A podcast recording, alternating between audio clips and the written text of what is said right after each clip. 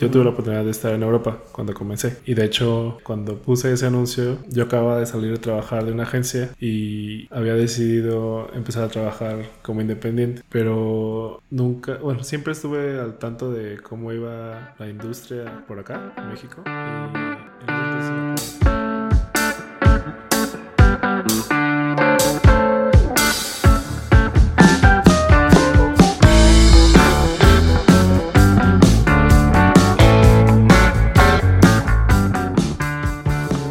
Hola, bienvenido al episodio número 17 de Fronteneros. Yo soy Héctor.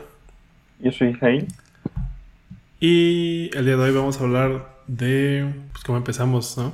En todo esto. Sí, de las primeras chambas, los primeros clientes, de cómo éramos hace 10 años. Mm, cumplo 12 este año.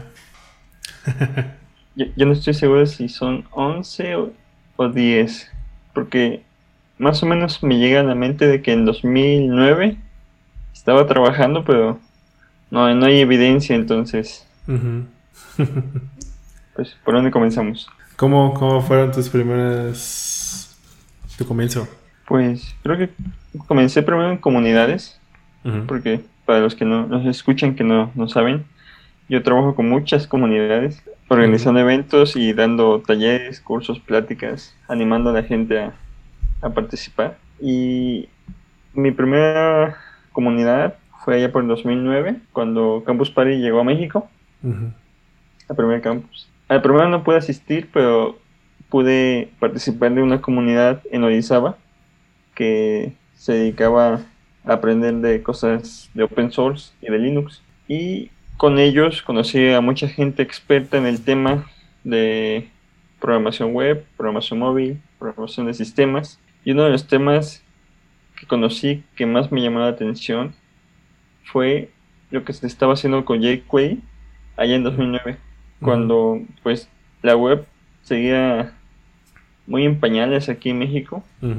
Apenas íbamos saliendo de, de Flash. El, creo que ese año se lanzó el iPad y el iPhone pues era un lujo para muchos.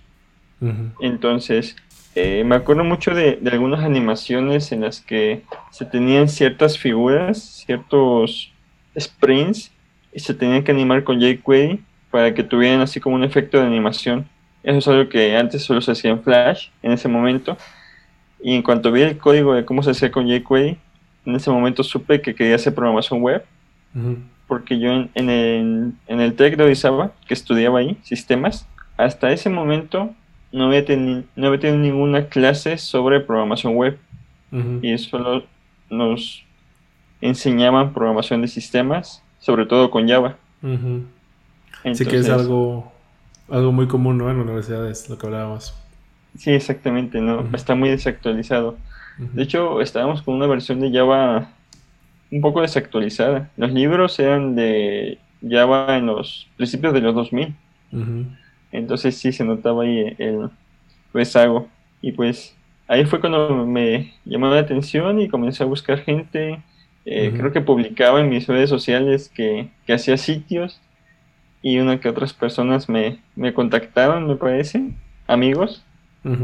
Y pues hice sitios de negocios pequeños, como de... y cobraba súper barato. y así fue como comenzó todo. Creo que eso es algo que es una manera de que muchos han empezado, ¿no? Sí, exacto. bueno, yo por lo menos empecé un poco diferente.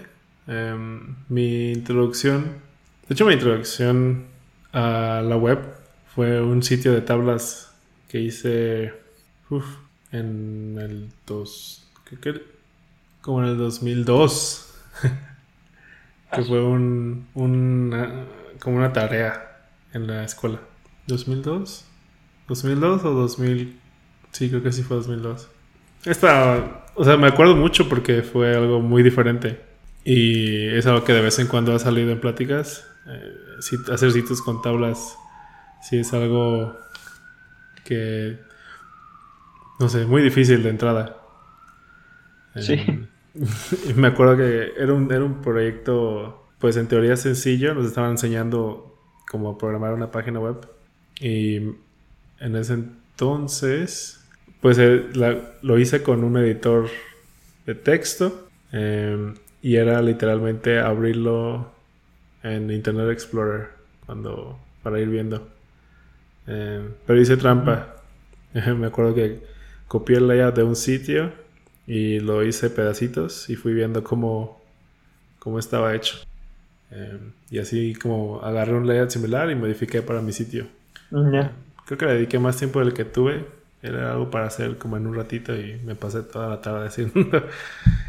Em, pero bueno, no, no entré a estudiar programación. Yo estaba estudiando un diploma de negocios y mi entrada como al desarrollo tal cual fue a través de hacer dinero de sitios que tenían un ranking alto en Google. O sea, entonces me acuerdo que conocí a este chavo que se dedicaba a eso y Google todavía no era tan, digamos, em, inteligente. O sea, en ese entonces. ¿Cómo? ¿En qué año fue? En el 2008 fue cuando volví a tocar. Ah, ya. Ajá, en ese entonces, eh, este chavo me dice, o sea, no sé, como que me presenta eso, ¿no? Que está, tenía muchos sitios y la idea era como tener sitios en diferentes, sobre diferentes temas, pero una red de sitios. Entonces tenías un sitio principal a donde tú dirigías el tráfico de todos tus sitios que estaban creados abajo. Eh, para que poner ese sitio en primer lugar en Google y tener links de afiliados. Mm, em, entonces en ese entonces fue WordPress lo que usé em, y había un, un, un plugin, un sistema que te creaba artículos, blog posts. Creo que, o sea, tomaba un sitio en donde gente publicaba contenido, como un, no me acuerdo cómo se llamaba, pero era, básicamente tomaban blog posts ya hechos, como que los mezclaba y posteaba un blog post en mi sitio. Hice uno de, de beekeeping, de abejas, apicultura. Hice uno de fotografía no me acuerdo cuál fue el tercero, pero eran así como de redes. Entonces, de entrada solamente era administrar sitios de WordPress eh, y hacerle modificaciones, instalarle plugins. Pero en ese entonces, eh, bueno, el, proceso en, su momento como que pues fue muy como pues robótico, o sea, una y otra vez. Entonces no le presté mucha atención. Eh, mi, pues mi meta era hacer el dinero, ¿no? Eh, pero pues de eso se fueron viendo otras oportunidades, me gustó, ya no, em, de hecho ya no estudié negocios, que era como lo siguiente después del diplomado. Em, y pues seguí trabajando en web, eh, solo que fueron muchas, varios años como de darme tiros en la cabeza. Como dices, los primeros clientes pues iban a cobrar barato y de hecho algo que, hice mucho, eh, para mí me ayudó mucho. Mis clientes, pues algunos eh, les quedé mal muchas veces, pero el punto era siempre decir que sí y aprenderlo sobre la marcha. Y pues así, varios años hasta que pude ya estar como con un conocimiento bien. Este, así fue básicamente como empecé. No, Ah, hace como cinco años, creo que te comenté, intenté tomar una licenciatura a distancia para, bueno, técnica, pero igual el tiempo eh, no fue suficiente para, dedicarle. Sí, pues hace cinco años comencé a trabajar contigo, en 2015. Entonces fue ah. hace como tres años, quise hacer eso. Ah, ya. Antes de que pasemos a esa parte de cómo comenzamos a trabajar juntos, porque eso también cambió mucho mi, mi perspectiva, eh, ¿cómo se dice? Impulsó mi, mi carrera profesional. Yo también allá por 2002, 2003, no, 2004 hice mis primeros sitios web en la escuela, igual en la prepa hice sitios. En la secundaria los hacía con un programa de, de Adobe. No, espérate, no, no, no, de Adobe, Macromedia antes de que lo comprara Adobe. Frontpage, que era su, su editor, ¿sí de, de Macromedia de, Adobe. Bueno, se llama Frontpage. y te permitía de una forma gráfica diseñarlo y te generaba el código. Y ya, con eso hacía sitios web. Pero también la maestra que nos daba este, clases nos animaba a, entender el código. Me acuerdo mucho que mi proyecto final de, de, la materia de computación de tercer año fue hacer el sitio web de la escuela, de la secundaria en la que estudiaba. Desgraciadamente no se pudo completar por todas las actividades que había que hacer en el último mes de, escuela y porque aunque teníamos el visto bueno del director, pues casi no sabíamos de, cosas. Era 2004, 2005 y, y pues la web estaba en pañales y interesada en poner su, su marca, su institución en línea. Pero al menos el director le gustó, los, los, profesores maestros también les gustó y pues ya. Se puede decir que fue mi primer sitio, más o menos profesional, porque me valió calificación.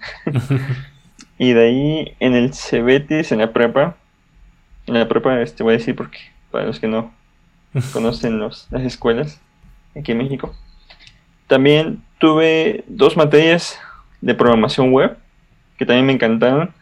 A pesar de que tuve una profesora que casi, o mejor dicho, no, sí, en la, en la prepa tuve una profesora que mató mis ilusiones de hacer programación web.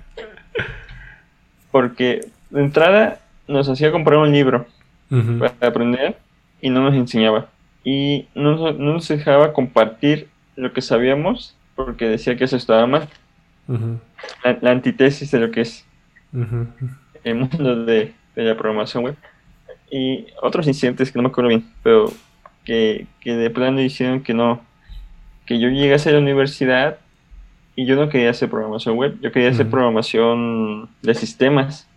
De hecho, me acuerdo que uno de mis sueños era poder eh, subir tanto y trabajar en, en Sun Microsystems, cuando todavía existía, antes de que Oracle lo comprara y por eso estaba aprendiendo Java.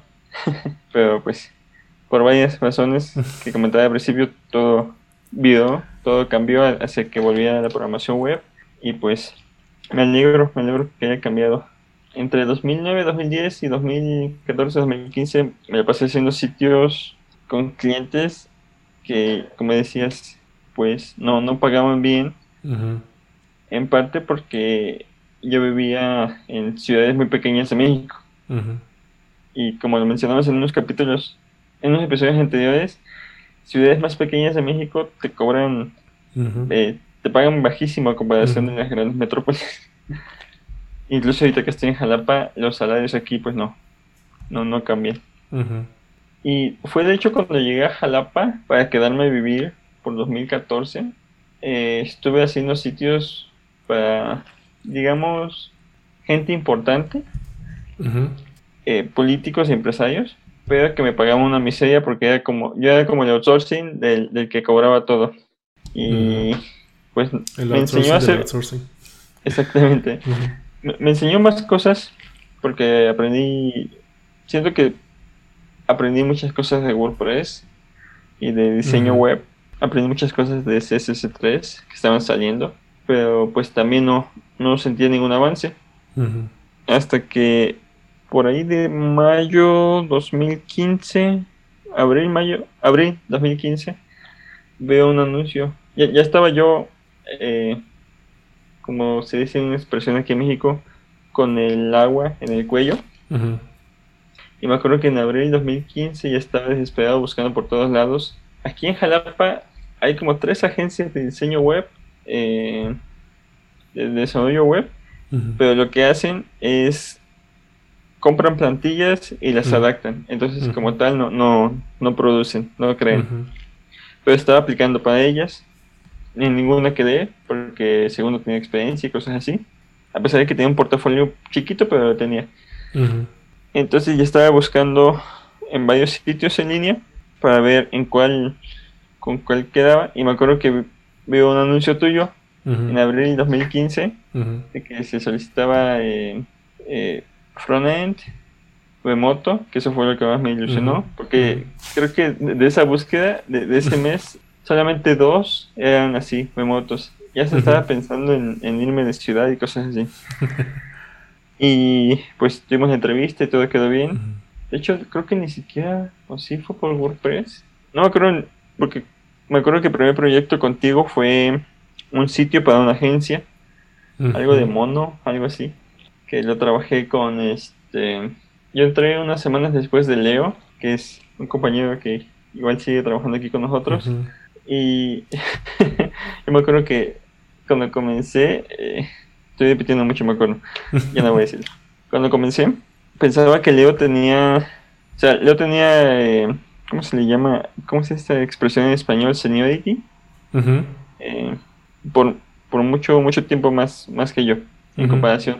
Pero creo que solo llevaba un mes más que yo. Y yo la trataba de usted.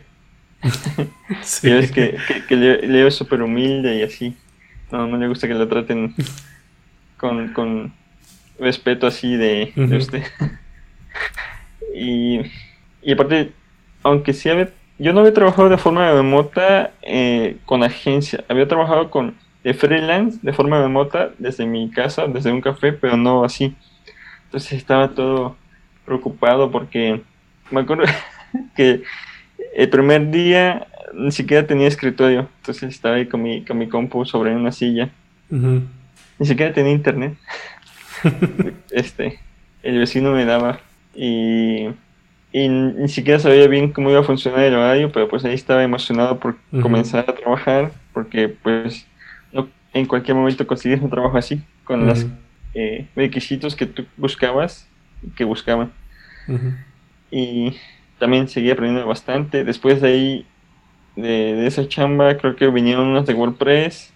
Tuvimos una de WordPress que tuvimos pesadillas, porque WordPress era muy difícil de mantener. Eh, me acuerdo del nombre del proyecto, no lo voy a mencionar por, por si lo buscan. Lo tengo grabado Leo también, porque también le sufrió ahí. De hecho, de, ese proyecto eh, llegó, llegó verano, llegó julio y agosto, y me tuve que ir a... Me fui de vacaciones a, a mi casa, a Córdoba, y me acuerdo que no habíamos cumplido el deadline, no, no, no teníamos avances. Me acuerdo que llegué a Córdoba pensando que me ibas a despedir. Estaba bien preocupada, sí. Eh, de qué hacer. Y mi familia estaba entre ilusionada de que ya tenía trabajo más o menos estable, pero también estaba inquieta porque me veía nervioso. Y yo pensaba así, pues ya, me voy a despedir. pues ya, que sea lo que sea. Y me acuerdo que tuvimos una plática sobre el avance del proyecto y no me acuerdo qué pasó, pero... O sea, no, no me despediste, obviamente. pero me tranquilizaste y ya fue así de, ah, bueno, pero sí, me acuerdo mucho que sí, eh, ahí en Córdoba andaba paniqueado de, de qué va a pasar. ¿Y, cómo, pues me, un poquito, cómo ha estado, o sea, ha cambiado un poco esas, esa imagen en donde estás? ¿O sigues viendo que hay mucho de lo que veías hace cinco años? Mm, ha cambiado, ha cambiado todo. Porque hace cinco años era WordPress, era hacer cosas básicas, pero no porque Ahorita puedo seguir y ahorita me gustaría, si llegasen clientes que pidiesen cosas básicas, yo encantado porque se, les acompañaría desde el principio, pero pues ha cambiado mucho. Ah, también el panorama de que en ese momento solo era frontend y, y no tan completo frontend, era frontend de, de, diseño y no frontend de JavaScript en ese entonces.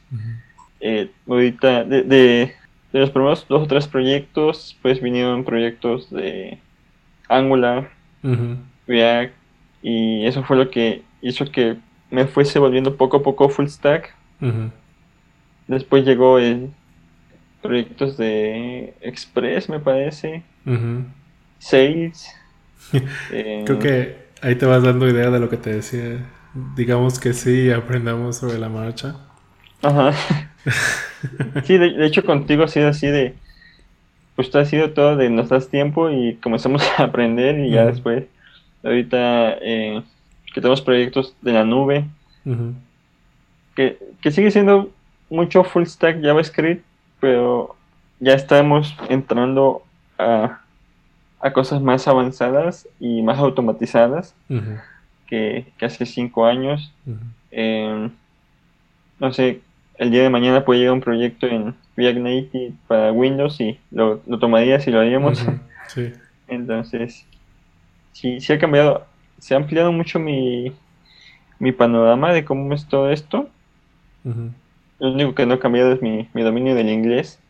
Pero fuera de eso, sí, ya, ahora sí ya siento que no es, veo el trabajo, porque contigo he tenido la oportunidad de ver el trabajo de programadores de diversas partes, Estados Unidos y Reino, Unido, y sé que no hay mucha diferencia entre lo que ellos saben y lo que nosotros sabemos. No hay, eh, no hay una eh, clara separación en cuanto a experiencia, de lo que yo tengo experiencia ahorita de 10 años como frontend, 5 años como full stack, a lo que cualquiera en años de experiencia podrían tener. Quizás hay ciertas cosas que, eh, como por, no sé, hay luego cosas que, de optimización que, que se siguen aprendiendo, de mejoras, pero en lo general no, no hay ningún cambio significativo. Sí, algo que, bueno, lo mencionas, em, como que, quiero ver qué podemos dejar a los que nos están escuchando. Y esa, esa historia que mencionas creo que es común, al menos en nuestro país. Eh, sería interesante ver eh, de otros lugares donde nos están escuchando. Sabemos que hay muchos de España, entonces em, creo que mi, mi historia es un poquito más apegada a ellos que nos escuchan por allá. Eh, yo tuve la oportunidad de estar en Europa cuando comencé. Eh, y de hecho, eh, cuando puse ese anuncio, yo acababa de salir de trabajar de una agencia y había decidido empezar a trabajar como independiente. Pero nunca, bueno, siempre estuve al tanto de cómo iba la industria por acá, en México. Y en ese entonces me acuerdo que dije, bueno, no creo que haya mucha diferencia. Siempre he sentido que hay un, como que Europa y Estados Unidos de repente se adelantaban con ciertos conceptos o con mm, usar ciertas tecnologías antes que en México. Eso ciertamente ahorita ya no lo vemos. Em, y en ese entonces fue que dije, o sea, eso ya no se ve muy diferente. Seguro hay gente buena, pues que le gustaría trabajar con proyectos de acá. Eh, y sí, yo estaba en York. Eh, me, viví entre York y Londres en ese momento. Y, y, me acuerdo que dije, bueno, me empezó a llegar más trabajo y dije, vamos a buscar una persona. Fue que encontré a Leo. Eh, y después llegó un poco más de trabajo y bueno, una persona más. Y de hecho estuvimos nosotros tres un buen rato. pero esa diferencia que sí diría que hay, por lo menos que nos dio esa oportunidad de tener esos proyectos, fue el inglés. Y no porque, no porque sea muy bueno ni porque lo haya estudiado, simplemente el hecho de vivir allá y hablar el idioma me permitió tener acceso a esos proyectos. Entonces, si nosotros pasamos eso a, o sea, aquí a México, que ahorita, justo por esa oportunidad de haber vivido allá, podemos seguir teniendo proyectos no sé, bastante buenos, interesantes. Y sí siento que es una diferencia todavía, no lo hablábamos antes, que el nivel de inglés influye mucho en cuánto pagan aquí en México. E incluso muchas veces es como un... Es como lo definitivo de si te van a contratar o no, eh, pero no significa que el talento sea menor. Sí, exactamente. Mm. Yo he visto mucha gente que no, que por experiencia, pues no, no tienen tanta, pero dominan el inglés, se comunican bien. Y varias veces, los, los trabajos que, que luego he aplicado, que, bueno, últimamente no, he aplicado. los trabajos que me acuerdo que entre 2018 y 2020 apliqué y lo que me faltó para poder pasar era mi, mi nivel de inglés hablado. Porque en cuanto a pruebas, mencionabas de que cuánto tiempo tarda eh, que una tecnología que normalmente salen en Estados Unidos, Europa, Asia, ¿cuánto tiempo tarda en que un programador en Latinoamérica o Hispanoamérica la adopte hace varios años, antes del 2010, sí era significativo. Tardaba un poco. ahorita lo hemos visto de... Eh, salió... Dino. Uh, Dino, ajá. Pero antes los que mencionábamos, antes de JavaScript, eh, por Tailwind. salió este salió enseguida aquí en México se adoptó. Eh, los otros que mencionamos Alpine todos esos. Salen a la siguiente semana ya hay comunidades en, de JavaScript en México haciendo eh, talleres haciendo pláticas discutiendo y todo eso. Ya no hay esa brecha en cuanto a adopción. Incluso hay muchos programadores eh, latinoamericanos creando productos, creando empresas, yéndose a Estados Unidos, a Europa, eh, a trabajar, porque hay mucha demanda. Y porque el programador latinoamericano tiene mucha sed de aprender, de trabajar a, los más altos niveles y en cuanto a programación, no nada más frontend, hay mucha demanda por talento no, no de los que saben, sino los que quieren aprender. Y entonces, esa es una de las cosas que, que pondremos en segundo lugar después del inglés. Sería las ganas de aprender y la forma en que aprendes, porque hace unos días, semanas, vi una discusión de cómo se aprende, cómo, cómo aprendes a programar y la conclusión a la que llegó la comunidad que estaba discutiendo es, hay que aprender de todas las maneras posibles, ya sea leyendo documentación, ya sea leyendo libros, asistiendo a talleres, pagando, todas, todas las que puedas. De hecho, ahorita ves que compramos este, este curso, este, este esta membresía para cursos, porque hay muchísimas formas de aprender, hay muchísimo contenido, tanto gratuito como pagado. A veces el pagado es mejor, eh, a veces el gratuito también es mejor que muchos pagados en algunos casos. Eh, puede que por idioma. Hay, muchas escuelas para, aprender aquí en, Latinoamérica, en tu idioma. Entonces, y, y ahorita para, para hacer al menos frontend, no necesitas de, gran equipo. Eh, ni, ni más recursos adicionales. Con una computadora de unos bueno, no, quiero mencionar un precio porque no sean así como mucho, pero con, pocos recursos de computación, con dominio de inglés básico y con ganas de aprender, puedes crear una carrera. se, ha demostrado estos 20 años y más a raíz de, redes sociales, las historias que luego se comparten. Entonces, es, es cuestión de... Y, una, una, cuarta, eh, ¿cómo se puede decir? Cosa a tomar en cuenta, consideración es estar conectado, juntarte en comunidades y juntarte con personas que saben, porque ahí se abren oportunidades y muchas veces son las personas, esas personas que son líderes de comunidades, las que te van a abrir puertas. Entonces también ahí. Sí, de hecho, algo que mencionas es muy cierto. Te voy a confesar, es la razón por la que terminamos trabajando juntos, nosotros tres.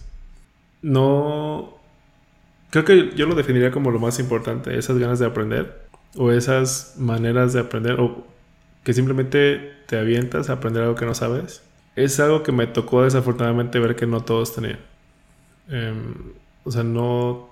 Pues sí, tal cual, no todos se avientan a, no sé, tomar un trabajo donde no conoces el lenguaje. O, pues sí, o sea, practicar o comprometerse a que vas a terminar algo aunque, no lo sepas. No es, no es algo que recomiendo al 100%, claro. O sea, si tienes un cliente, pues por lo menos lo revisas, te das una idea, ¿no? Pero en ese momento sí em, hubieron muchos candidatos que me acuerdo era, o sea, nada más no se les veía esas ganas de aprender y si les preguntabas, igual te daban una respuesta como que no, pues es que yo con esto, ¿no? este y sí, eso es, eso es muy, muy, muy, muy importante. Lo seguimos viendo. Si no fuera por eso, creo que muchos proyectos no, no salían como están. Y sí, yo, yo siento que por arriba del inglés, definitivamente está eso. O sea, pues sí, el hecho de querer aprender, poder aprender de muchas maneras Eh, y más, ¿cómo se dice? Em, o sea, por tu cuenta. Que no esperes a que alguien te lo enseñe. Sí, hay que ser muy autodidacta. Y cuando estás, y cuando entras a trabajar tienes que tener una actitud, ¿cómo se puede decir? Eh, asertiva.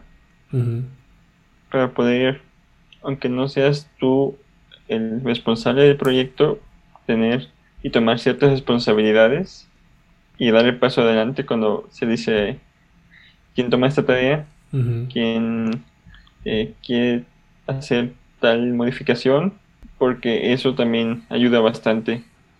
Hay muchas personas que tal vez son muy talentosas, pero son muy tímidas. Y parte de, tener inteligencia emocional, eh, de tener inteligencia emocional para trabajar, ayuda mucho porque aunque nosotros trabajemos con computadoras, también trabajamos con personas. Y para las personas que trabajamos, muchas no tienen eh, altos conocimientos tecnológicos y es mejor entender el lado humano de las relaciones laborales para poder eh, avanzar un poco más. Y porque muchas veces la parte técnica puede ser excelente pero si en el lado humano no te sabes comunicar no sabes eh, poner metas no sabes trabajar con otros porque también les hemos visto mucho de que hay programas excelentes pero pues no, no consideran al, otro en el equipo y eso, eso atrasa. No, no puedes hacer todo en el proyecto. Sí, eso, eso sería otro de lo más importante, es la comunicación. Más ahorita, ¿no? Todo es remoto. O bueno, todo fue forzado a ser remoto. Tienes que saber comunicarte. Y ahorita creo que ya es algo que se espera por la situación en general o que nos estamos viendo forzados a implementar. Si no, si no eres buen comunicador, ahorita te va a tocar mm, que implementes eso. Pero sí, o sea, y como consejo siempre, como errar del lado de, le dicen sobre comunicar, ¿no? Dilo todo. no importa que pienses que eso, ¿qué les importa? Coméntalo todo. Y sí. mejor. Sí, si me, si me ven a mí como trabajo, escribo más de lo que programo. porque pues sí. De hecho, una de las, uno de los puntos en el manifiesto de moto que tiene GitLab, que es un, se puede decir que es la mayor empresa remota o más popular, es documentalo todo. Y documentar todo se refiere a poner sobre escrito no solamente la parte técnica de un proyecto, sino también la parte no técnica porque un trabajo de moto tiene desventajas en cuanto a que una persona puede estar incomunicada por muchas razones y eso no, eso no es excusa para que el proyecto, el trabajo no se cumpla. Otra persona puede cumplir y suplirla y ahí entra el punto de documentar todo para que así no solamente todos puedan suplir ayudar a, la persona que no esté, sino que todos se vayan enterando de lo que está haciendo esa persona y así puedan tomar más la, la, este, la batuta en ese sentido. Sí, sí, sí, si tuviéramos que resumir, comunicación, ganas de aprender inglés, pero como en tercer lugar incluso, em, con que tengas básico. Pero sí, no se me ocurre nada. Creo que, creo que sigo diciendo que las, esas ganas es lo que más te llevaría a estar en un buen puesto, tener un buen salario, con muchas cosas. Sí, sí, yo he conocido muchos programadores que tenemos un ejemplo, una amiga en común, se llama Loida, que tiene, es de las personas más autodidactas que conozco y siempre está aprendiendo algo eh, aprendió muchísimas tecnologías y lenguajes por su cuenta y eso lo llevó a tener un buen trabajo. Entonces, sí. sí. y creo que, como regresando un poquito al podcast en general, esta serie, bueno, este episodio está abriendo un poquito, sin querer también, lo que viene, que vamos a estar entrevistando por ahí a varias personas, entre diseñadores, programadores. Si nos están escuchando, los que ya están agendados, estamos ansiosos por hablar con ustedes. Y va a ser así, una, una charla donde vamos a... Sí. sí, si, están interesados y no sabían más o menos cómo sería, así va a ser. Un poquito de qué hacen, qué han hecho y del tema que queremos hablar. Así es. Pues con esto vamos terminando. Un poquito más largo, no hay problema. capítulo más largo. Sí. Así es. Tal vez lo toquemos en un futuro, como para, no sé, algunos tips más concretos que podamos dar para aquellos que están empezando. Em, y pues bueno, cerramos el episodio. Gracias por escuchar. Como siempre, un placer. Y nos estamos escuchando. Hasta luego. Adiós.